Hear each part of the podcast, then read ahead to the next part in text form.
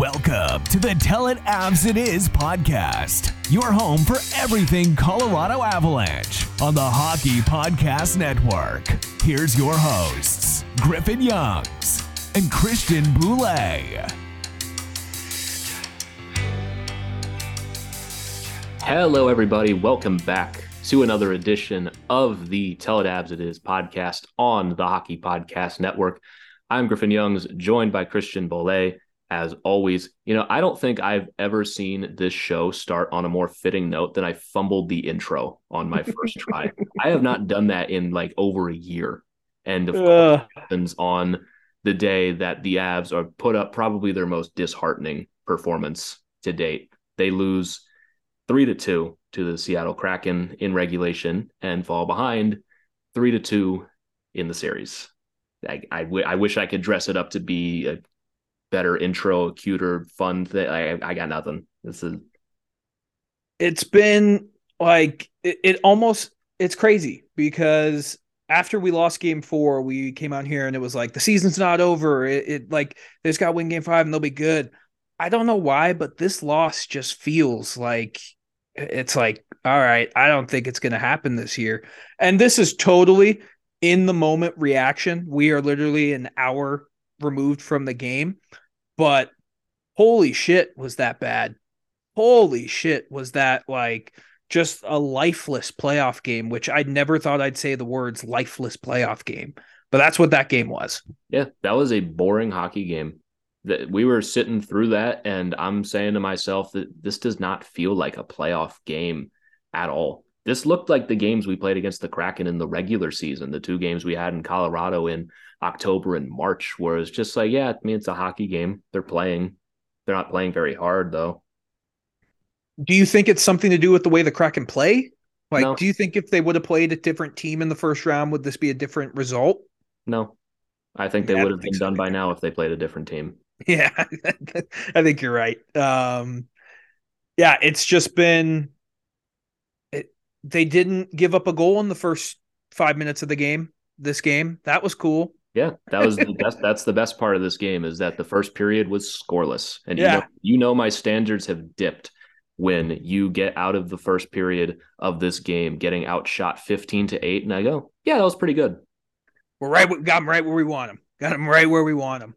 Um, but yeah, it just it, it was it's weird, man. The the energy around this entire series has just been weird. um, forget the forget the series. This season, yeah, had this cursed air about it ever ever since we found out about the Landeskog thing in October. It's just had this vibe about it, and big shadow hanging over this game. No Cale Makar. Yeah. Who we both thought would not get suspended because they downgraded the penalty to a minor and I've never seen them go back and retroactively add a suspension back onto it. I mean, I'll, I'll leave it up to you. Do you want to cover the suspension and what we think of this first, and then hop into the game, or should yeah. we just bite this? Because I, I want to address it first. Um, I think I said on the show there was a 99% chance Cale Makar wouldn't be suspended. Um, we old takes exposed ourselves in that one, so that was that was good. Um, I I was shocked, dude. I I could not believe it. I it, it's do I agree the hit was unnecessary? Yeah. Have there been far worse hits in the NHL this postseason that have gone undisciplined? Yeah. Yeah. Yeah. And there have been. Is Cale Makar a repeat offender? No. Has Cale like, Makar ever done anything? Yeah. Like it, this was to me one of the most ridiculous, unnecessary suspensions of all time. And I, I, I feel like we're in the minority for this dude. Like I, everyone thing, online is saying that that should have been a suspension either way. I don't know what the fuck they're looking at, man. The part that frustrates me the most about this is when I look at things that have been done to the Avs and gotten absolutely nothing over over the last calendar year, dating back to the last playoffs, where like the Sam Girard one, the Evander Kane on Nazem Kadri. Cale Makar got hit with a blatant headshot two months ago against Pittsburgh by Jeff Carter. and Carter got nothing. What didn't even get a call from player safety, where the Avs have had several instances where they are victims of people toeing the line and walking the gray line between dirty hit and hockey play. And every single time, it's the benefit of the doubt to being a hockey play. And yet it feels like every single time the Avs do that themselves, they get the book thrown at them, which is where, where my frustration really comes in with this. Less to do with the play itself, but like every time it happens to the Avs, they get they get a break. They get away with it. You know, it's a hockey play. It's, it's unfortunate. You know, it's unfortunate result. And with this one, it's no one gets that benefit of the doubt. And it seems like we never do.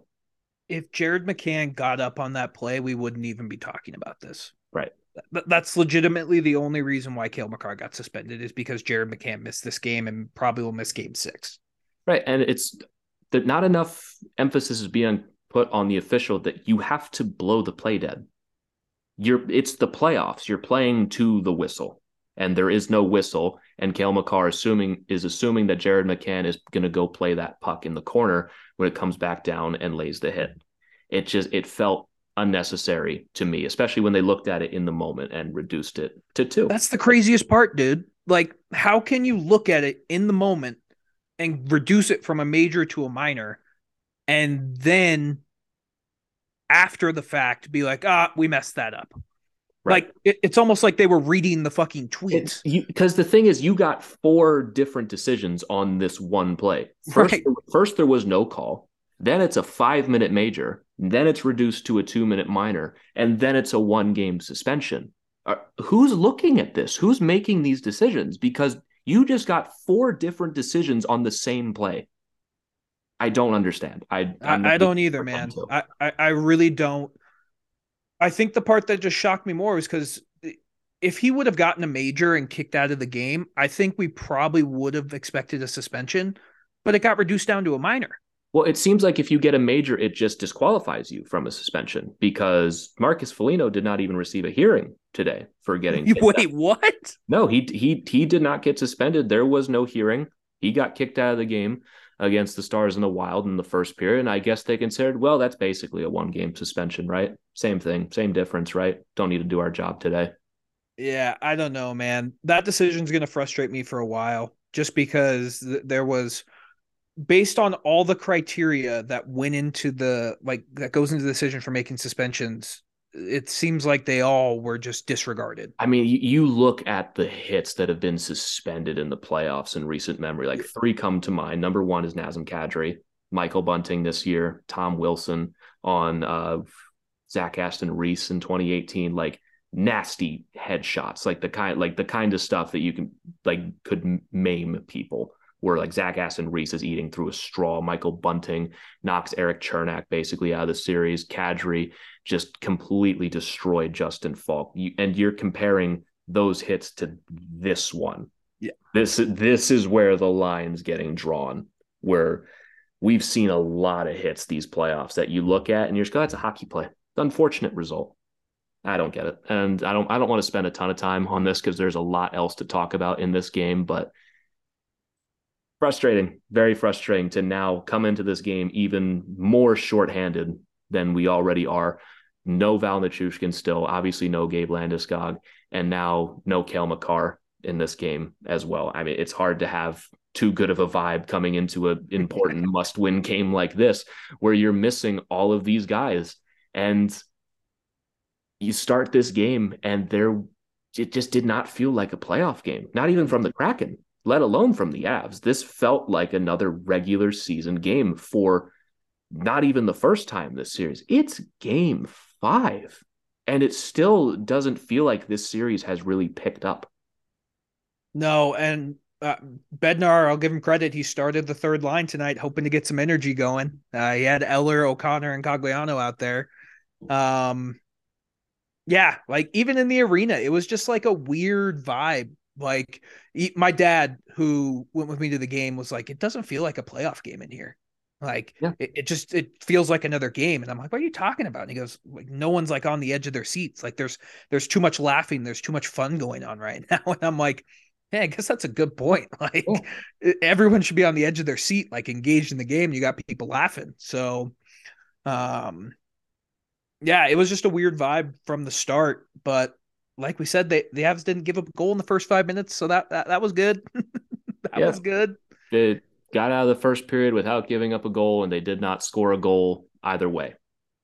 I, I really don't have a lot to say about the first period because it was boring, really boring hockey, and the officiating still in the first period was still questionable, but both sides take a penalty each. And you look at like the heat maps from the first period, there was not a single chance within the same zip code of the front of the net on either side. Everything is just point shots and even on the power play. And Kraken deserve credit. They kept the Avs out of the neutral zone. They kept them from doing their transition game. And the Avs, they get a penalty late in the first period that they looked like they're going to get a little dangerous on. They carry it over into the second period, but there was just nothing.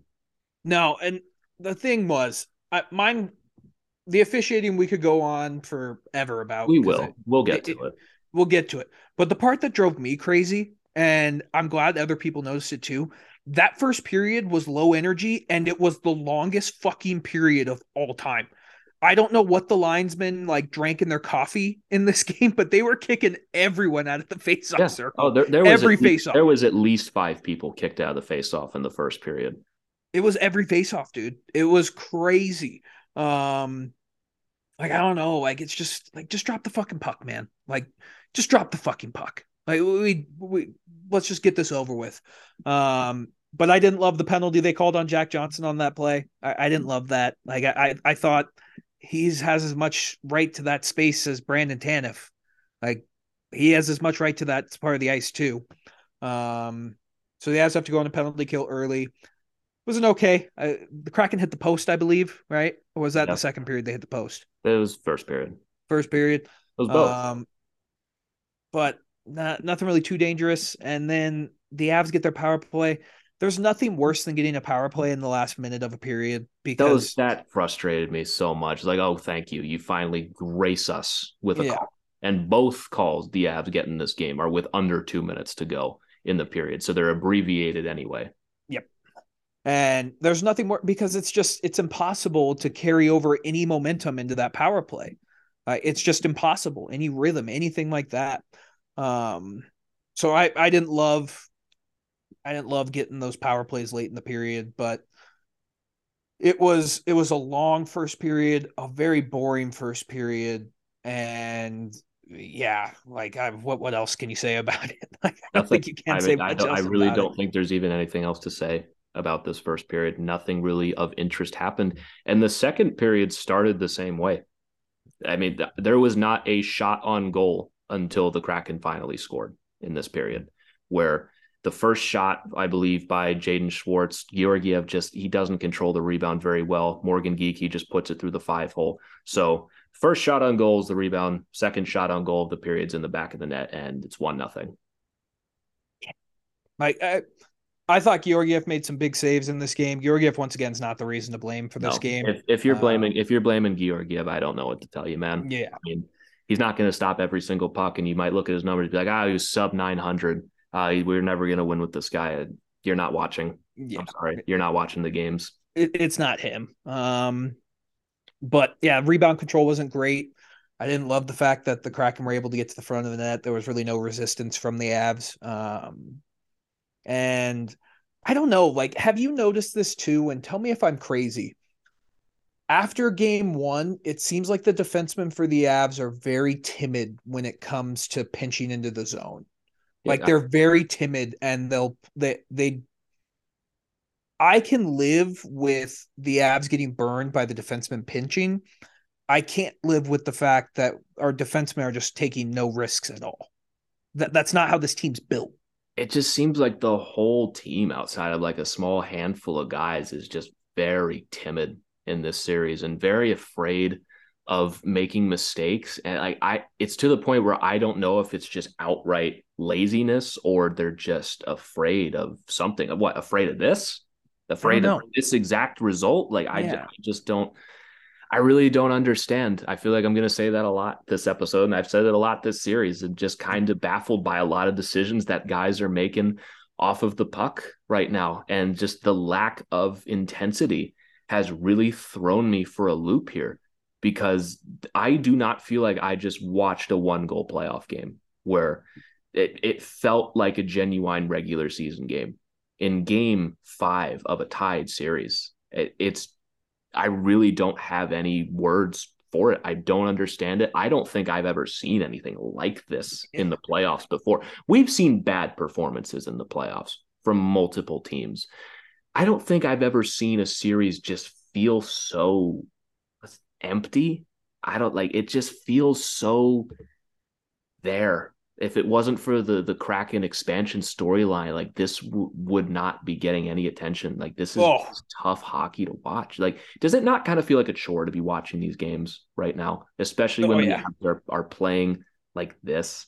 Yeah, Like, very much so. It's getting difficult to watch these games, knowing they have so much better in them, and they're just not. Because I think the thing that's bugging me about this series a lot, it's not like the Kraken are playing the lights out. They're not this just team of destiny that's come in here and is just giving the champs all they can handle. The champs are not the champs. This is a team that is I like calling them a shell of their former self from last year would be generous. They don't even resemble last year's team. No, man, it's it it's been weird. It yeah, this the whole vibes of it have been weird, and uh that's kind of how the rest of this game went. Was just like, all right, like let's just get through this. So the Kraken go up one nothing. Grubauer makes a terrible pass to Mikko Rantanen, and Mikko Rantanen shoots it. It bounces off MacKinnon, goes in, and it's tied at one. And you're thinking maybe that's the Yeah, jolt this yeah. team needs. There you go. You got something. You got to bounce your way. You got the bad goal given up by Grubauer, and you got something. It's anything. And then you start to get to some of the controversy of this game because not long after this, I mean, all these goals came in the span of about three minutes or so. The MacKinnon goal came, I think, just barely over a minute after Geekie's goal. And this one comes about two minutes later. Mikko Rantanen, or I'm sorry, Nathan MacKinnon has the puck in his own zone, tries to spin away from Will Borgen, and Borgen falls down and trips MacKinnon with his skates and causes MacKinnon to fall down. The ref, who, if he was any closer to this play, would have been checking MacKinnon himself, is staring right at this play and stone faced, does not call anything, does not even flinch. And MacKinnon is pissed, just staring at the ref, slams his stick against the boards. And that quarter second, that just that quarter second slow of getting to the bench, the Kraken move the puck the other way, and MacKinnon gets on the ice for JT Compher. And who's the guy who's a quarter second late getting back to defend that play for? I, I've never heard of this guy until today when they told me he was on the top line. Ty, I hope I say his name right. Ty Kartye, who gets a great pass from Jordan Eberle. 15 seconds after the missed trip, the Kraken take the lead. It, you, I, I'm sad that I lack the talent to make something like that up. Yeah, it was. I was surprised there was nothing thrown on the ice after that moment. I, I was because I the arena was pretty mundane all night, but that was the loudest the arena got, and it was one of the worst missed calls so far in the playoffs. And there's been a lot. There's been a lot. There's of- been a the lot. Av- The Avs are not the sole victims of this. This has been a tough week and a half for officiating in the NHL from top to bottom. And you know what? I I really was ready to to let this go and just be like, well, you didn't even come close anyway. And the power plays they had weren't good enough anyway. You look at the final score, the Avs lost by one. And now that be now this becomes a problem because that actively influenced the outcome of this game. After this goal, after this goal, the Avs did not have a lot of pushback. We don't know what happens if this if they just make the right call and the Avs go on the power play. Maybe they score on it, maybe they don't. Guarantee you the Kraken don't score that goal. It's it's the cardinal sin of officiating. You actively influence the outcome of the game. Whereas like, oh, we don't we don't want to call, we don't want to get in the way. You did. It happened right in front of you, a blatant trip that goes down the other way and ends up in the back of the other net. It's Like bad. like what in what world like are they saying because it's incidental contact because he fell over Like bite, it's yeah, bite me with that. That does Yeah. like no, none of that matters. The incidental contact, like it's a trip. He tripped him. Never at any point in this league's existence has incidental contact on a penalty mattered.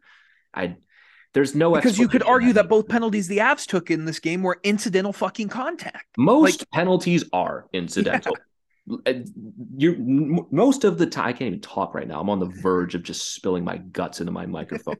most of the time, you're not trying to commit a penalty because No. bad. You don't want to be put shorthanded. It's like, oh, it's an accident. Sure, what Makar did last game was a friggin' accident, but it's just he didn't mean it. So I just give him a break, right? I don't get it. Yeah i don't either, man. It, it was such an egregious miscall. Um, and I, I mean, I'll give the ref credit. He could have easily given MacKinnon two minutes for unsportsmanlike conduct, and he didn't call that either. So, I mean, you gotta be. Maybe that dude just didn't see it. I, I don't know how he wouldn't see it, but maybe he just didn't see it. Um, but yeah, that that was the turning point in the game. It was that that was the absolute turning point in the game and the Avs were not able to recover from it. They just flat out weren't. And the end result was a one goal loss. And now the season's almost like the season's on the line on Friday. Yeah, your season's on the line now, and you can't again. You can't blame the entire thing on officiating. The Avs did not play well enough in this game. They had two power plays, and neither of them were very good. But at the end of the day, you missed this call, and it directly results in a goal the other way in a game that finished a one goal game. You directly influence the outcome of the game. If that doesn't happen, everything else stays exactly the same. We're going overtime. Do the Avs win it? Probably not, but they have a shot. Yeah. Did, has Will Borgen had a penalty minute in this series? I would be I don't know. I genuinely have no idea, but it seems like he should have been in the box for probably the entire game today.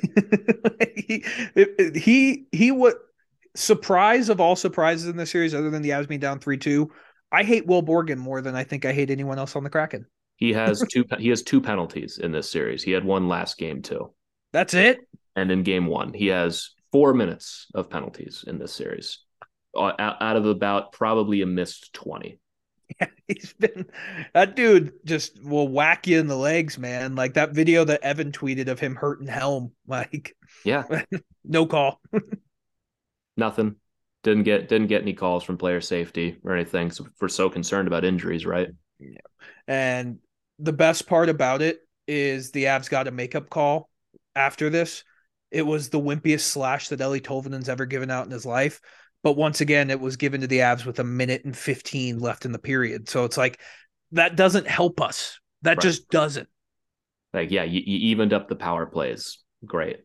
And that's all that's going to matter at the end. The people will Right. look at that and see it was two power plays, two power plays. Yeah, two to two, fair Yep. game, fairly called game. Good officiating in this series. Don't look at the the the series wide discrepancy in penalties or anything like that, but it's incredibly frustrating just to to see that happen. But it's also the lack of pushback that the Avs had after this for the rest of the second period on on that power play, where it's just there's not a lot of life in this game, and the only goal you scored was a direct result of a Philipp Grubauer turnover that you still got lucky on. And here's the thing Nathan MacKinnon and Mikko Rantanen are giving it their all. They're, they're giving it their all. The problem right now is no one else on the team is giving it their all. Yeah. Like, There's maybe- absolutely no one. maybe I, I I think Georgiev is genuinely giving it everything he's got. Yeah, Georgiev. I, I was I mean, talking skaters, but I know, I know what you mean, but it's like Yeah. Georgiev. I'm trying to just stretch it. Georgiev is genuinely giving it his best. Stopped like three breakaways in this game. This he did. been an absolute blowout. There was one in the third period. I'm just even going to fast forward to that where they miss another penalty and Bjorkstrand had a breakaway, and I was hoping he was going to score on it just because, like, make at least make it funny for me. At least give me something to laugh about here that it happens twice in this game. But he makes a very important save on it. He made saves on two other breakaways. Nathan MacKinnon played 27 minutes in this game. Do you want to guess which Avs had more ice time than him? Uh, Devon Toews. No. Really? Nobody. No one. Oh, okay. Well, that was a trick question. You tricked me there. trick question. Nobody played more minutes than Nathan MacKinnon in this game as a forward. Bo Byram played 26 minutes. Devon Toews played 25. Mikko Rantanen played 23. You know who played 24 and a half? JT, JT Compher. Compher. Yeah. Compher played 24 and a half minutes. And can you tell me what JT Compher did tonight? A whole lot of nothing. Yeah, correct. Not a lot. He played 24 minutes, and I really cannot tell you much of what he did in this game. And that's a big reason why the Avs are walking out of Denver right now, down three to two. Is not only are their bottom six guys not coming through, but when you have Nathan MacKinnon and Mikko Rantanen giving it their all, and you have another guy like JT Compher playing 24 minutes and giving you nothing, you're in deep shit. Yeah, I mean, uh, we talked about it on the last episode where it's like this is it's literally just Nathan MacKinnon and Mikko Rantanen, and we're back to 2017, 2018 right at, at, least in some of those series, like occasionally you'd get another guy scoring. The last time those two did not score a goal for this team until Evan Rodrigues scored in this game was the the JT Compher shorthanded goal outside of MacKinnon, Makar, and Ranson, that was the last time someone scored who was not the big three on this team until Evan Rodrigues scored the, the empty netter or the, the goal with the net empty for the Avs. They're getting nothing from any of these other guys. The last time they did was Lehkonen and Nichushkin and Toews in game two. Other than that, it, it, they have, I believe, what, 14 goals in this series? And they yes. have, I'm not good at 10 of these goals and have contributed to like 12 of them, someone's got to do something. It can't just be them. It's as simple as that. Someone's got to go out there and earn it. And you're telling me the Seattle Kraken are throwing in a guy who I have never heard of making his NHL debut, Ty Kartye, on his first NHL shot is scoring a goal. And you're telling me no one in this bottom six can get a point? None of you who guys who've been around the block. This is not a group full of newcomers. This is full of guys who were on this team last year for a Stanley Cup run and guys who have been on other deep playoff runs before where you had Logan O'Connor and Andrew Cogliano go the distance with this team last year in the past, and they're not going out there and earning it. Where I really love what Lars Eller has been able to do in this series but you are also a forward, and that the expectation should be there for a little bit of offense. And but the Kraken are just throwing guys in there and getting depth production right away. I just don't understand it because you tell me like it's not just the lack of depth scoring, it's there's nothing. Alex Newhook is the only guy in the bottom six with a point in this series. A point. No one's even getting helpers on anything. They're not even close. No. It's it's literally like we're waiting for MacKinnon and Rantanen to get rested up to even get an offensive chance zone. Like you know, because you know when those guys are off the ice, nothing is going to happen. Nothing. Nothing is going to happen in this game. And nothing did happen when they were off the ice in this game. And people want to pick on Newhook, people want to pick on Myers or Malgin or Nieto. It's all of them. It's not just one guy who's failing to come through, and you can pick on whoever you like for whatever reason. At the end of the day, it is all of them. Every single one has not gone out there and just earned it and fought for it. If they just fought and battled in front of the net and came close, I would not be this pissed about it. But they haven't. They have had no impact on this series whatsoever. The only impact they've had is that they have no impact. Which says a lot. like it's it's tough to be this like this uneventful in the series. But yeah, I mean, I we we talked about it, I feel like since game one. The depth needs to step up, and it just hasn't. It just hasn't. Plain and simple. And it more than likely will end the Avs season because of it. That they the depth just didn't show up and it may not be this series, which it sure is looking like it's going to be the series, but it will for sure be the series after that because you just can't win in the playoffs with one good player or two good players. You I, need to have like look at how we did it last year. Like uh, we talked about in the last episode, like O'Connor, Cogliano, and Helm were massive in the playoffs last year. Massive. You had guys like Nico Sturm being like he didn't score, but he contributed. He did one, he did one thing really. Nico Sturm might have scored no goals here. Game four sets up Cogliano for the game tying goal. Did something, something yeah. along the way. Who sent the Avalanche to the conference final? Artturi Lehkonen. To conference final. Oh, to the conference final. Darren yeah. Helm. Excuse me. Yeah. Sorry. Points point still stands with Lekin and still. But Darren Helm and the fourth line and your depth guys were on the ice with 12 seconds left in that St. Louis series, and they sent you there. They did something for you. JT Compher scored two goals in that game.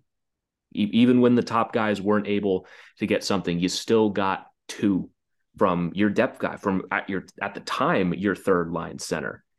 There has just been no semblance of that in this series. We are five games in, and no one has come close. Nobody has come even remotely close. This is not Philipp Grubauer just robbing guys. It's a performance issue. I don't know why. Uh, when you think of performance issue, I'm just like thinking like those fucking weird ass like uh like pills you can get at a gas station. Like maybe we get you get the boys some of those, the the like not sex pills, but pretty much sex pills. I don't know um, get something going for life down there. But yeah, literally, we need life down there right now. Yeah, fucking six. I'll do. Yeah. I, who needs it? I'll buy it. Yeah, we need we need some balls. We, we just need. Uh, the thing that goes in this game, Lars Eller played 16 minutes. Lars Eller played 16 minutes in this game. That yep. tells you what it was like for us tonight. like Lars Eller wasn't even that good, but at least he did something. Yeah, he's he's always been good defensively, and he was still good defensively again in this series, which makes it hard to rag on him in particular. We all know is a pure defensive guy, producing even a semblance of offense. Just that is more than everyone else in this bottom six right now, where they're just not even getting zone time. Like forget offense, a chance, a chance to cycle the puck around to even look dangerous. There's none of that. No, they don't even get offensive zone time. I think you're exactly right there. Like it, it's it's rough. It's really rough right now. And you want to look at the reason why the Avs aren't winning the series. That's the biggest reason right there. Like yeah. there's there's no sugarcoating it. There's no like, oh, we got to look at it. This is why the it, depth it, is not producing. There's no intensity mm-hmm. and that is trickling down to the depth. The details are not there. And that's why you're not seeing any depth scoring in this series because the details that were there in the playoffs last year and even in the regular season that were there, even late in the regular season that were there, yeah. have just completely evaporated into dust. I got this tweet and I, I someone tweeted at me. I forgive me for I can't remember who said it. Do you think them not having any line consistency is having some some effects on this? at all? Would it matter? Eh. I really don't think it would matter. Like I know people are mad at Matt Nieto being in the top six, but like, what's you want new? No, no. I mean, just like legit. Like I think the the lines were mixed up the entire night, and I know Bednar was just trying to get a jump, but I didn't know if maybe you thought that that was affecting the the consistency of it, if there was anything going on with it. What consistency? Yeah, fair, fair. I mean, that's a good point. But I just saw that tweet and I was kind of like, yeah, it is a good point. Like it's literally been a different line every single fucking shift. But I think Bednar's just trying to throw anything at the wall and hopefully something sticks. Yeah. I mean, no combination of anything has worked in this series. Maybe you throw something out there and they now develop the, the magic of friendship or something and turn into a good depth line for like that's your only hope right now. Yeah and you get well, you get to the end of the second period, you get back on track. It's two one Kraken. You know the Avs have a goal in them. You know they do. It's the Avs. They have Nathan MacKinnon. They have Mikko Rantanen. Well, didn't stay a one goal game for very long. It's a shot from I believe Carson Soucy at the point, deflected by Yanni Gourde. Past Georgiev, two goal lead. Did anyone have really much hope that this game was going to be a victory for the Avs after that? After the way they've played, through two periods, and again they give up an early goal in the third period. It's over. Oh yeah, big time over. Um, I know that I texted you and I was like, yeah, that's game. There's just there's just no way they're coming back in this game. Like, you're telling me this team's gonna somehow score two goals now? It's just not fucking happening. And you know what? If they've shown fight back this season in a lot of instances where they have been able to do that and they get some of those goals late and tie the game. They've shown it in this series where they get some late goals and tie the game and shown some fight back. In game two and game three, they got some third period goals. This to me was the most deflating thing I've seen in this series. The third period was okay. Not not the kind of performance you're expecting from a team that is down two goals on home ice, about to go down three to two in the series, and then hit the road. This looked like a regular season game, and this is the probably the most defeated I have been about this team after seeing that. They were just okay. The Kraken backed off and went into the shell, and only then were the Avs able to look, eh, eh okay. Yeah, and what drove me crazy in this final 10 minutes of this game, the Avs passed up every fucking shot. Every fucking shot. And they just were looking for the perfect pass. And look at the goals that went in in this game. They were pure luck. Like you just threw the puck to the net and look what fucking happens. Uh, you can't find the perfect fucking pass every single time. Just get the puck on net, make Grubauer make a save and have rebound control. Like that's all you have to do force him to do anything. You had 10 shots in the third period of this game. Of like, uh, they're all must wins, but holy fuck, is this a must win in this situation where show some pride, I guess. Like, I don't know how else to put it other than just like put some pride out there and try to finish this game strong at the very least. But the Kraken, they just kept him to the outside, and there's their chances were not very dangerous, and the Kraken were still getting breakaways. Yeah, you, you, would, you would think that the Avs are just completely pushed into the zone and just trying to score however they can. They're giving up breakaways when they're pushed back to the point. Yeah. And thank God for Georgiev to at least make a couple of saves.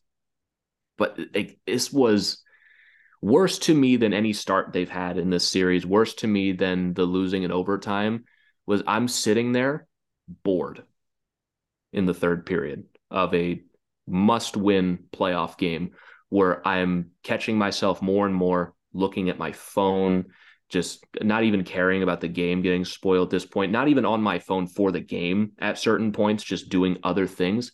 That to me deflated me more is I was just losing interest in the game in the third period, which I don't think I have ever in my life felt in a playoff game, especially at this point of a series at this critical magnitude, is bored boredom's a good way to put it. Like, that's that's kind of where I was at too. Like I was in the arena and I was bored. Right. Like that. Like, the, that's was, hard to do. There was the tweets that like people were leaving with five minutes left. And normally I'd be like, what the fuck? You spent all this money on this game and you're going to leave? It's a two goal game. It's not out of reach. And I'm looking at that like, yeah, I get it. I, I, I get, it. I get it. Like, I'm not even there. And I'm like, yeah, I, I'd, I'd leave too. Like, and I am such a anti-leaving game early guy. Like I paid for these tickets. I'm just going to sit through it. I would not have left, but I get it. I really do. This was a tough one to sit through. Hey, everybody, hope you've been enjoying this episode so far. Interrupting to bring you a word from our sponsor at DraftKings Sportsbook. It's NBA playoff time. That means big hoops options with DraftKings Sportsbook, an official sports betting partner of the NBA. Get in on the excitement of every game with the touch of a button. New customers can make a $5 pregame moneyline bet and score $150 in bonus bets if their team wins. Plus, everyone can score a no sweat same game parlay every day during the NBA playoffs. Open the DraftKings Sportsbook app, opt in, and place a same game parlay on any NBA game. And even if it doesn't hit, you'll get a bonus back up to 10 dollars. The Nuggets going up against the Timberwolves this week. I've got a future for the Nuggets to be winning the entire thing. Get in on the action right now at DraftKings Sportsbook with code THPN. New customers can make a $5 pregame moneyline bet and score $150 in bonus bets if their team wins. Only at DraftKings Sportsbook with code THPN. Now, back to the episode. But the Avs get a lucky break. Evan Rodrigues gets his first goal of the series, makes it 3 2 with about four minutes left in the game. Enough and, time to give you hope. Yeah, uh, just enough time to give you hope. Uh, it, it, was, it, it, was, it was, Cool. yeah, It was cruel. That's what it, was. it was. I, I just would have rather been put out of my misery quick and quick and painless. But they, they, they then throw out Lars Eller, Alex Newhook, and Matt Nieto, I think, and immediately Georgiev has to make a save. like it was just, it was tough. Uh, they didn't get an ounce of momentum to continue from that goal. Uh, the Avs get the net empty again. They get the top guys back out. I think MacKinnon and Ranston's last shift was three and a half minutes. Yeah. Or at least that. They played the entire time. Well, there's a time where like they had to put someone else on the ice because they've been out there for so long. Yeah. Lars Eller again because that's the only guy, and he honestly came close with the He net. did. At least approached the fucking net towards Yeah. the end of the game. But the this was some of the strangest hockey I've ever seen. The the the empty net situation here, where the Avs are handing the Kraken the puck and they have zone time with the net empty and did not score. And Evan Rodrigues makes a glove save, and they missed an empty netter as well. The whole like the whole vibe on this series is just so fucking cursed right now. And Did you not have that feeling? Uh, because I, I'll admit I had that feeling when Rodrigues made that save. I was like, oh yeah, the Avs are gonna go tie this. Yeah, I was like, okay, here we go. Like this is Yeah, this is the best we've looked all night. You got an extremely lucky goal. I th- that Rodrigues shot hit a Kraken guy and was going like a yard wide of the net before it goes off of Oleksiak and into the net. And you got just under four minutes left with the net empty. We've seen this team score with the net empty. We've seen this team be able to score a man up, even if the power play has been terrible in this series. Four minutes with all the momentum on your side, and it just the Kraken again. They just held them on the outside, and again, it was not very dangerous. It did not feel like an empty net situation where you're desperate. They Yeah. didn't seem very desperate. They just seemed. Tell me if I'm crazy here. They seemed content with the result, not too worried about it. Honestly, like if if they lose this series, they'll be disappointed, but they're not going to be heartbroken about it. You know what I mean? Yeah, I mean it, it's just this team's been missing that all year. That kind of that fight. Like they've had it in spurts, but just not consistently enough. Uh, I I don't know if content's the right word. Uh, I just think they look like a team that's lost all of its mojo. They just And- I, I, maybe content's not the right word. Maybe it's just tired. Could be They- that. They just Could be that. exhausted. Yeah. They seem like a team that's missing their top guys and knowing no one else is going to produce for them outside of the top guys, of which they're missing half. Yeah. So I don't know, man. Like it, it I, I just almost wish that Rodrigues wouldn't have scored that goal and just let it be three one and we'd be good. Because now, because now I have a reason to be mad at the no trip because it, was, it was a one goal game, and if Yeah. that doesn't happen and Rodrigues still scores that goal, it's two two going overtime, and you have Nathan MacKinnon. The Yeah. whole the whole thing is very frustrating because again, the Kraken did not play perfectly in this game. Like they're they're a good team. They're exactly the team I thought they would be. But it's like what Jared Bednar said. It seems like we're surprised by that when we knew this is what the Kraken were going to be coming into this series. And he's surprised that the team is surprised by that, that the Kraken are doing these crazy outlandish things like forechecking and blocking shots, you know, in the playoffs. The apparently very novel concepts that this team has not been introduced to before but I just don't understand the the confusion with dealing with this team because this is not even the toughest team we've played. No. Far from it. Far from it. But they they have a lot to figure out going into game six. It's going to be gut check time. This will be the first time the Avs are on the brink of elimination in a year, almost Vegas. two.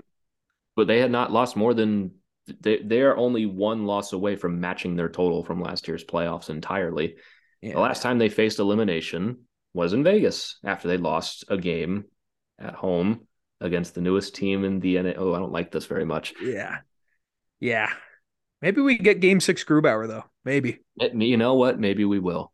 Or maybe Um, he finally gets his catharsis after that game. Yeah, and I don't know. I mean, I'm interested to see how Game Six goes. I am. Oh, before we go to Game Six, I don't know if we mentioned it. Josh Manson got hurt again. Um, same injury he's been dealing with all year.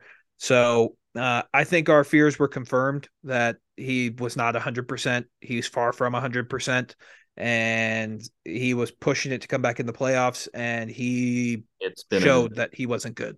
it's been a disaster pushing through this injury. I think saying Josh Manson has been 50% would be generous in this series. He looks like a ghost out there. And he- again, watching him and not even just to pick on Erik Johnson, but watching him and EJ like just turn in slow mo every time the puck goes around the boards, like they just look so slow out there. And Manson's not that old, but he is clearly fucked from this injury. Oh, yeah. And playing him in game six would be a mistake. You got to put Brad Hunt in there. You should. And you probably would have been better off playing Brad Hunt in this series. In hindsight, obviously, In hindsight, you, you want Josh Manson to be playing in this series, but a healthy Brad Hunt or allegedly healthy Brad Hunt versus 50% Josh Manson, if that even, you're going to get more from Hunt. Yeah. And I think that's what we're going to see in game six. Um, as we pivot to game six, as we already mentioned, first time the Avs will be facing elimination since Vegas. I want to believe. I do. I want to hope and pray, like just hope that this is going to be the jolt this team needs to get going. But god damn it, dude, I I don't feel good. I I do not think that the Avs are going to be able to pull this out. I just don't. I do not think they're going to be able to go on the road and beat Seattle unless Nathan MacKinnon has one of the most historic performances in playoff history. If Just they- what I've seen in this series from the Avs, I don't think they can do it. I just don't. And it's perfectly fine to think that because they have not shown that. If the Avalanche do win game six and game seven, it will be because of something we have not seen yet in this series.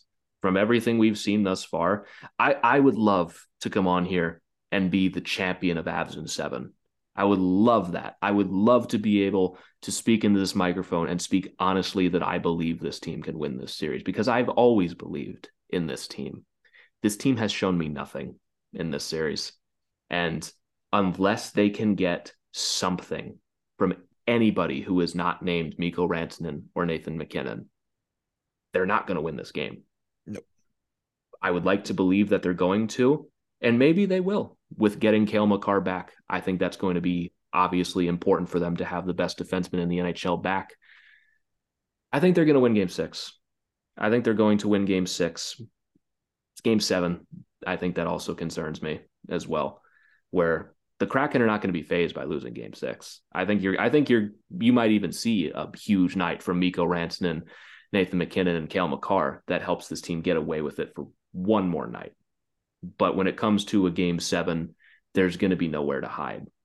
And this team, I think, no matter what, I think we've all accepted that this team is not winning the Stanley Cup this Mhm. season. I think this series has taught us anything is even if the Avs can scratch and claw their way back out of this, potentially matching up against Dallas or Minnesota in the next round is not a pretty prospect.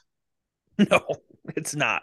Um, it's a sad realization. It really is because we came into the playoffs high expectations, but just what we've seen so far, unless there is another gear to be found from this team that we have not seen, I just don't know how they can go into Seattle and win this game on Friday. The. Avalanche, the Avalanche have not earned that attitude from us. They have not earned that attitude from the fan base to believe that they can pull that off because this is not Philipp Grubauer stealing this series and the Kraken just getting some bounces their way. The Avalanche have been playing like trash in this series. And they've looked decent for like three periods thus far. Uh, The last two periods of game two and the last two periods of game three. Other than that, they just have not looked very good in this series whatsoever. The Kraken are outworking them by forechecking, like very simple things. And the Avs have just had absolutely no response. Nathan MacKinnon is incredibly frustrated and playing 27 minutes a night. And Mikko Rantanen is doing everything he can. I believe Cale Makar is going to do everything he can. Georgiev's doing everything he can. But it is four guys versus an entire team of guys that are trying their asses off. Those odds are not good. No, they aren't. They just aren't. And I don't know, man. I I I hate being negative Nancy on this podcast and I hate having that vibe, but it just it doesn't seem like it's going to happen on Friday. I guess that's tomorrow because it's it's already midnight on my, my time. Um my, I'm to say the Avs lose 3 to 2. I mean that just seems to be the score in the series is 3 That's to 2. The score of almost every freaking game in this Yeah. three to two. Even the six four games, just a multiple of three to two, really. Yeah. Been three one, three two, six four, three two, and three two. I, I think the Avs are gonna win, even if it is not for an even crueler result in game seven. I think they're gonna ride their big guys hard in this game. MacKinnon might approach 30 minutes. And I think they're gonna get big nights. I think you're gonna get maybe even two goals from MacKinnon, and you're gonna see a revenge goal from Cale Makar.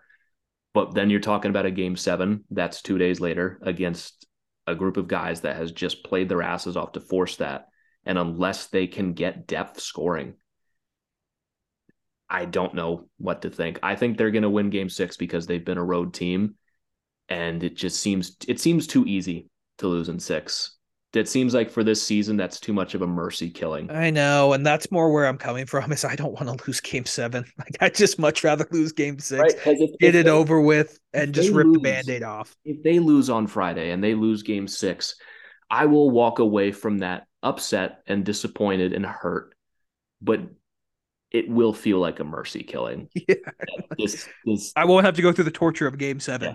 this season that this team has suffered through from day one with the Landeskog shit and everything that this team went through in November and December and January with top line Charles Hudon playing with Mikko Rantanen and Alex Newhook against the goddamn Boston Bruins and having to fight and claw their way back into this race, but everyone's getting hurt every single game. And this series has just been an absolute nightmare from the drop of the puck in game one to have it end in six, disappointing as it would be, would be a mercy kill. Yeah. And game seven, if it gets that far, knowing that you just have to steal one more would hurt so much more. Yeah, it would. And I that's more where I want I, I do not want to go through a game seven. I just don't. Uh, I really don't.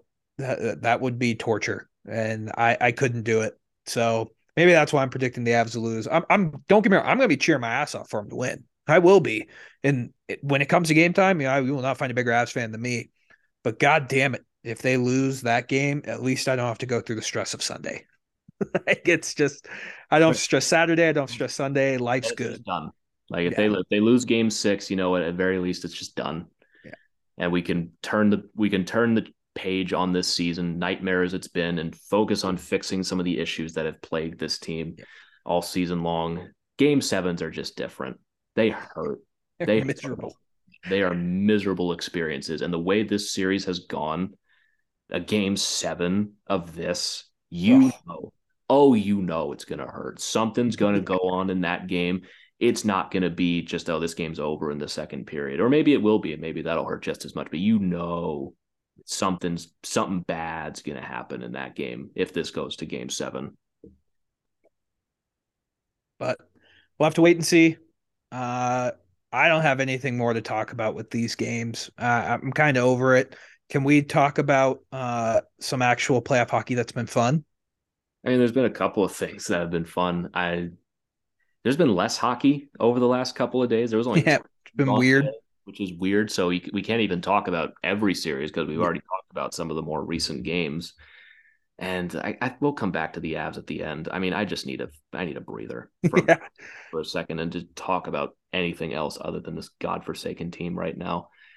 It's, I mean, we can go to the other game today first. The Panthers force a game six against Boston with a four to three overtime win, and Linus Ullmark.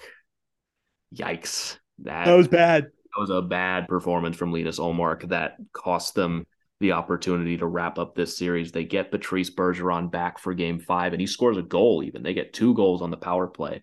But Linus Ullmark has a bad night, and he gives up a puck right to Carter Verhaeghe, playing that puck behind the net. And Matthew Tkachuk just has him on his ass as he's desperately trying to stop a rebound and puts in the back of the net for an overtime win. happening right in front of me right now on NHL Network. just a terrible, terrible display from Ullmark. All he has to do is just flip it the other way, and yeah. that does not happen. And so but now- here's the thing: if you're a Bruins fan, get that out of the way in uh, when you're up three one in a series. Like if you're gonna make that mistake, make it when you're up three one. I don't know. I don't know, man. They could have just wrapped this up now. And, yeah, they could um, and been one of the only teams that's been able to to move on thus far and have a nice long break before they end up playing the Maple Leafs or the Lightning in the next round. But now they got to go back to Florida where the Panthers have momentum and the Bruins, they look beatable if Ullmark is not playing out of his mind. If this goes back to Boston, we could have something very funny on our hands. Oh, I would love it. That's all I want in my life uh, is for Boston losing the first round. Um, that's all I want in life. That's all I want. Just let Boston lose in the first round. I'd be I'd be happy with that. But I, I think they're so I think they're gonna crush them on Friday. Uh, I, I think I think Boston wraps this series up. I I thought that was going to happen in Game Five. So I mean, at this point, I'm just cheering for the the funniest result possible, yeah. which is the Panthers coming back from down three to one in this series, which would kind of be, feel like the Lightning getting swept in yes. Just in in opposite way. Yes. It'd be so funny if they can pull that off. But, it would be, but I, I don't. I think Boston handles them on yeah. on Friday. Um, quick Leafs Lightning. You think the Leafs get done tonight by the time people are listening to this? No. Yeah, I don't either. I think, think the, yeah, there's got, the Lightning win. Be a little, there's got to be a little torture first. Yeah. They I got, think the Lightning win too. They got to make them nervous. I think the Lightning win big in this game. Interesting. Okay. That's my that's my hot take for this. I think the Lightning they're gonna get some saves from Vasilevskiy. I mean, they realistically should be up three one in this series yeah. with how they've blown these games. And I think we could see a similar game one result that's going to have people nervous for. Oh, I think Toronto's going to win this series, but it's it's going to get nerve wracking first. They have to go through a little bit. This would yeah. be too easy for Toronto. you, you, remember when the Canucks got by the Blackhawks finally yeah. in 2011? They were up 3-0 in that series. Yeah. They went to game seven overtime and like Toews tied that game with like two minutes left. Yeah. They had to suffer through it a little first. I kind of see something similar here where the, the Lightning, they're going to make it hurt but I think the Leafs are going to get it done. Yeah. So we'll see. We could have old takes expose ourselves again right there. Um, when have we not? Yeah, true. True. Uh, Islanders surprisingly beat the Hurricanes. I don't know if we talked about that to make it 3 2. I don't think anyone expected that happening. Um, but suddenly the Islanders, and I, I think that series is going seven now. I just don't see a way in hell that the the Hurricanes beat the Islanders and in UBS Arena. I think that's going seven. It's so it's so funny how quick we flip flop on these things mm-hmm. just from one game, even in a three one series. But the Islanders, I mean, they were able to hold off the Hurricanes, and the Hurricanes looked just okay. But Sorokin had another huge night, and now we shift back to UBS again. Maybe the Hurricanes can finish it off this time now that they've gotten the road thing out of the way. I just don't think the Islanders are good enough. I just don't think they have enough to really do it. I don't know. Barzal scored, so that's that, that's a start there. something at very least for them. Yeah, we'll see where it all goes with that series. I mean, it was a okay game for the most part. The Hurricanes had a goal taken away in first period, and they come close to tying that game, but Sorokin was huge for them, and Raanta was not huge. No, for the Raanta was bad. Yeah, was yeah bad. was 19 saves on 22 shots.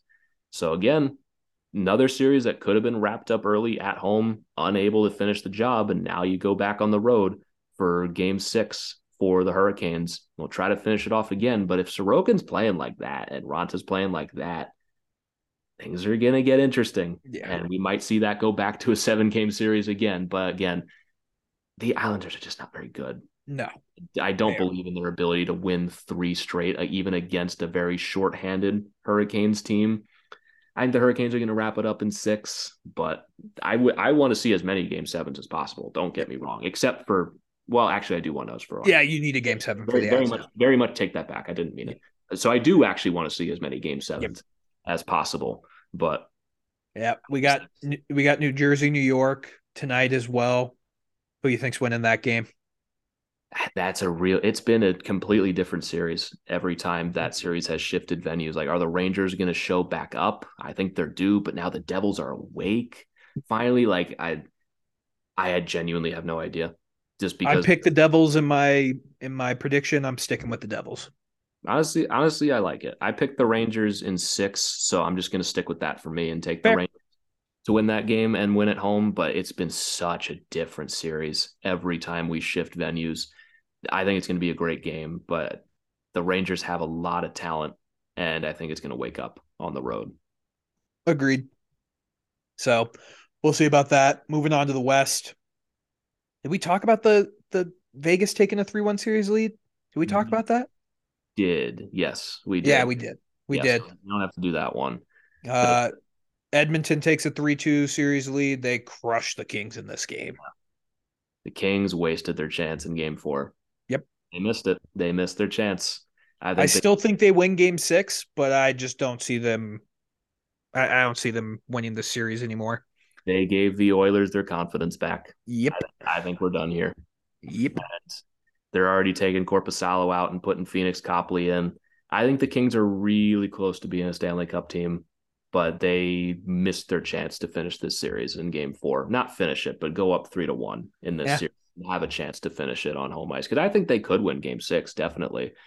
But I don't see the this Oilers team getting really slowed down right now. It- now. Now that they have their confidence back and pulled off a very nice comeback of their own and then followed it up with a dominant performance, that's scary.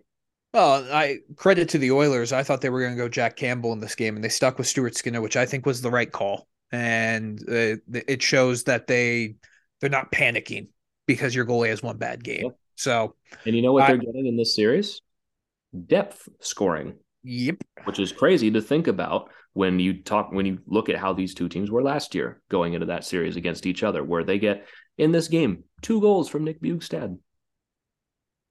Never seen that from the Avs. Even Evander Kane getting a goal. Brett Kulak had a goal in this game. Kulak and Bjugstad were guys I wanted, so that sucks. But like Draisaitl's scoring a ton in this series, but like they're getting goals from other guys like Bouchard. Evander Kane's playing through stuff and scoring. Now Zach Hyman's putting two more goals on the board. This has been far from the best series for Zach Hyman literally scored off his face. Yeah, scored a goal with his face. And like I was saying, this has been far from the best series for Connor No. McDavid. But the Oilers are just finding a way to get it done. They're kind of giving Avs vibes of last year. Yeah, not exactly. They're not as dominant, but they if the Avs are knocked out in this series, that path opens up very nicely for them. Oh yeah, very nicely. So, I think LA wins tonight. Uh, makes it go back to seven, and I still think the Oilers are winning that series. Uh, I just don't see them losing Game Seven. Um, Stars and Wild. Stars kick the shit out of the Wild in this game. Take a three-two series lead. Exactly what we said was going to happen. Happen. Minnesota is guaranteed to win Game Six. There's no chance in hell they're losing Game Six. Unless they do the funniest thing possible And put Fleury in. put Marc Andre Fleury I. I don't think they will, man. I don't think they will. I don't think. Gustavsson was that bad in game five. You say that, but Minnesota does not need much of an excuse to throw Fleury back in there and think he's their save. They did it after he stopped 52 pucks in game one, and they threw him back in there and threw that series. I think the Wild were probably going to win that game, but however, I think the Wild are very frustrated right now, and Yeah. they don't recover well from frustration from what I've seen of them this season. They tend to get very in their own heads about things. I would not be surprised if they're putting Marc Andre Fleury in that net. And if that's the case, I don't think they're winning that game. Am I like just a bad hockey fan, or have I? For has Joel Eriksson played in this series? I think he did and then went back out. Okay, all right, all right. Yeah, I, I've just not have been paying close enough attention to that. Um, yeah, I, I, I do think the Wild are going to win Game Six. I do, and then it's going to go Game Seven. And I trust Jake Oettinger more than I trust Filip Gustavsson. That's also the thing. Like Gustavsson, Fleury, like Gustafson started the series well, but as it's gone on, Jake Oettinger is just just been such a wall for them right now. And again, look at the guys who are scoring for the Stars in this series. They have three goals from Evgeny Dadonov. Tyler Seguin is four. Jason Robertson, I mean, he only has two in this series. It's not like and they're both power play goals too. Yeah. Like Mason Marchment scored another goal in this game. They got the empty net goal from Dellandrea. Like they're getting this little thing called depth scoring, and it's helping them win hockey games. Yeah. Yeah. Very true. So that's the NHL recap for the rest of the playoffs. Um, before we wrap, Griffin, any final parting thoughts? Just in general with this team, I I feel like we've said most of what needs to be said about this team. I mean, we could probably go for three more hours talking oh, yeah. about everything wrong with this team, but we'd just be repeating ourselves. And it's not something that people listening to this don't already know. We all know this team needs to be better. We all know they can be better. But here we are, five games into this series, a game away from elimination, and we just have not seen it. And it's weird. It's very, very strange because, yeah, there's been depth issues with this team all season. It hasn't been like this. It's never been like this. And it's, it does not seem like a roster construction issue. It seems like an exhaustion issue. And just going out there and not giving it the kind of effort that you would expect in a playoff game. And as much as I want to again come on here and be like, yeah, they're going to win game six and game seven, of course, this is just Kraken are a good team and you got to find a way to grind it out. And they were able to get a goal back. So I appreciate their fight at the end of game five. That's not what happened. They got lucky and got a goal back in this game. And their fight back in in game five, I didn't think was very good. No. And I just have not seen it from this team that would make me think that, yeah, they're going to win two in a row. They have won two in a row in this series. It's not impossible. I would not be stunned if they do it. But it kind of does feel like we're coming up against a wall right now. And this team mentally is not all there. MacKinnon and Rantanen are about to get run into the ground. Okay. And if they might be able to single handedly win these next two games, they might be able to do it. But this is round fucking one. And you're talking about going up against potentially Dallas in the next round or Minnesota if they can come back from down three to two. And it's going to be rough if that's the case. I don't unless Val Nichushkin comes back. And from the report they gave on the broadcast, do not get your hopes up. What they say does not not sound like anytime soon. Because they, they said they don't know anything, but don't expect him back anytime soon. Awesome. Awesome. That's great. Yeah, it, it's it's weird because you almost don't cheer for the Avs to lose, but I also wouldn't mind if they just lost and the series was over and we just don't have to worry about it and we like, can just take a deep breath. And you know, and like people might hear that and go like, "Oh, you're such a bad fan." I get yeah, it. that's loser talk. No, it's not loser talk. I just I, what we've experienced the same season together. We've all experienced this season. If it is truly going to end, I would rather it be now than yeah. in the second round against Minnesota or Dallas. Because let's face it, the way you've played in this series, even if you can eke it out, you're going to get killed in that yeah. series. You're going to get destroyed. And I'd almost rather it be to a team that I can stomach than the in the Kraken than the, the, like losing to the Wild, especially in the way that that series would go in the next round, would make me throw up. Oh, I don't. Yeah. I don't think I could do these episodes after those games it would make me genuinely sick to my stomach yes to have to do that i don't want it to end again i don't want it to come off as this defeatist attitude but this season has just been so exhausting oh, okay. and this series has not been fun no like this is probably like i enjoy the stress of playoff hockey and i enjoy as much as I don't want to admit the emotion that even comes from losing games. The games we lost last year, like were emotional.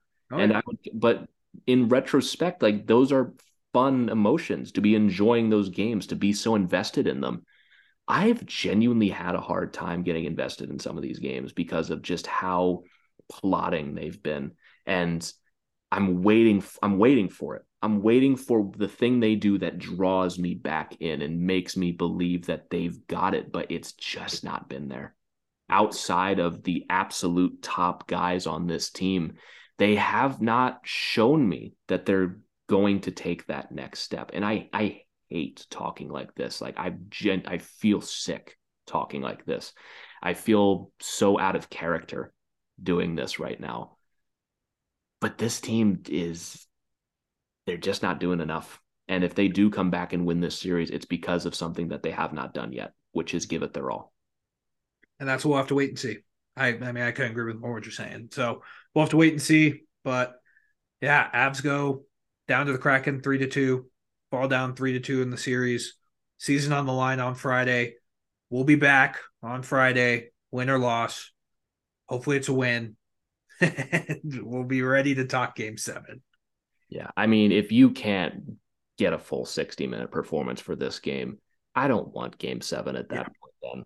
Like if the, if you're truly gonna go into Seattle and die with a whimper like the way you've been playing in this series, then I'm not gonna shed any tears about it. No. The way you break my heart in the playoffs is when you should have won. Like if they if they didn't win last year, I would have been devastated. Seeing this team right now, like we're talking about being afraid of the second round and who we would play in the next round, knowing that Dallas or Minnesota would take our lunch money. Where this team's not winning this year. There, there's just too much in the way right now. And I hate having that defeatist attitude. It, it just feels so foreign to me as a fan, but it's just this season and this series been such a tough watch. And at the season, like they still have accomplished a lot this season. Even if the season does end on Friday, they were still able to mount that comeback and win this division this year without Gabe Landeskog. And like everyone who says like the uh, the window is closing, this team's gonna be worse next year. Fuck no, absolutely fucking not. No way. This team is going to be back just fine next year, even if this season does end on Friday. I have absolutely no doubt about that. 100%. This team in the long term is going to be just fine. But this season has been from hell. Yeah. Been from hell. And I'm I'm I'm kind of ready for it to be over. yeah. I'm like, I'm I, I'm fighting a war in myself. Like I'm ready for it to be over, but like I don't want it to be over. Not like this. Like, don't just die with a whimper. Come back and win this series. Get some life back in you. See if you can get some bodies in. Just show me some pride, for God's sake. Go out there in game six and just give it your all. And if you come up short, oh well. If they genuinely give it their all and get goalied by Grubauer, you know, that's okay. Yeah, but if they if they come out flat again, I'm gonna be fucking pissed.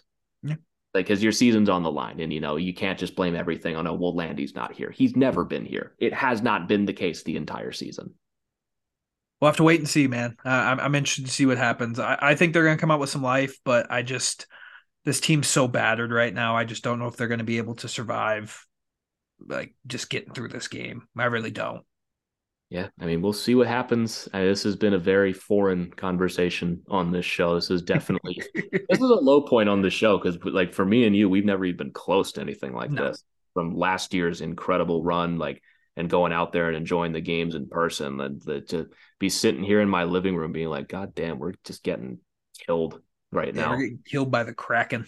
Yeah. Last year's us versions of us would be laughing at current versions of us if we said we would be losing in the crack to the Kraken in the first round playoff series. And you know what? I'd take that trade. Yeah. Every time. In a Stanley Cup, it, it, it makes this a little bit easier. You win the Stanley Cup and in the manner that we won it last year and the experience that I personally was able to have with it. Yeah. You lose in the first round to expansion team. You know what?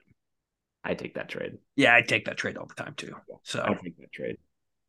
Yeah, still feeling good about it still feeling fine. The season is not over, but the way they're playing does not give you much confidence that it's going to go on much longer. I think that's the the short and simple version of it. The Kraken are playing better than the Avs, and the Avs need to show a lot more in Game Six if they want to extend this series to a Game Seven, and then they need to do it again in Game Seven in order to move on to the next round. So I hope this podcast ages poorly. I, I, hope so I really, too. I really hope that when the Avalanche are moving on to the second round and then when they're moving on to the third round, everyone saves these clips and sends them to us for the rest of time and calls us a bunch of fucking losers. I want that to happen. I genuinely want that to happen. I hope that's the case. But from where we're sitting right now, this is tough. this is a very tough situation to be in because this feels like a lot more in a 3 2 deficit. Yeah. But it's not over. We'll see where it goes. I'm ready to move on to game six and put game five in the mirror and wash away some of this negativity with a nice big win. So yes, I don't think, I don't think we gave score predictions, but I'll, i said three two. I'm, I'll say the Avs win two to one. Is a grindy, grindy game, and they get a late goal from Nathan MacKinnon, who has two points in this game, and and ends up winning it late, and we go to a game seven. But if you've got nothing else, I think I'm ready to be done with this one. Yeah, I got nothing else, man. This has not been as cathartic as maybe I hoped it would no. be. the, the, hope is running out right yeah. now. And we'll just have to wait for Friday. But again, thank you all so very much for tuning in to another edition of the Tell It Avs It Is podcast on the Hockey Podcast Network. Use promo code Tell It Avs It Is if it does get to a game seven. And if it doesn't, this Rockies games you can go to. The. Nuggets, they're moving on to the second round. You can use that code for anything. It doesn't have to just be for the Avs. But again, that's promo code Tell It Avs It Is on SeatGeek for $20 off your first order of $50 or more. You want to follow us on Twitter, you can follow me at G Youngs NHL. You can follow Christian at Christian underscore Bolle, and you can follow the show at Tell It Avs It Is. But again, Thank you all so very much for tuning in, and we will catch you all next time after game six for better or worse. But until then, let's go, Avs.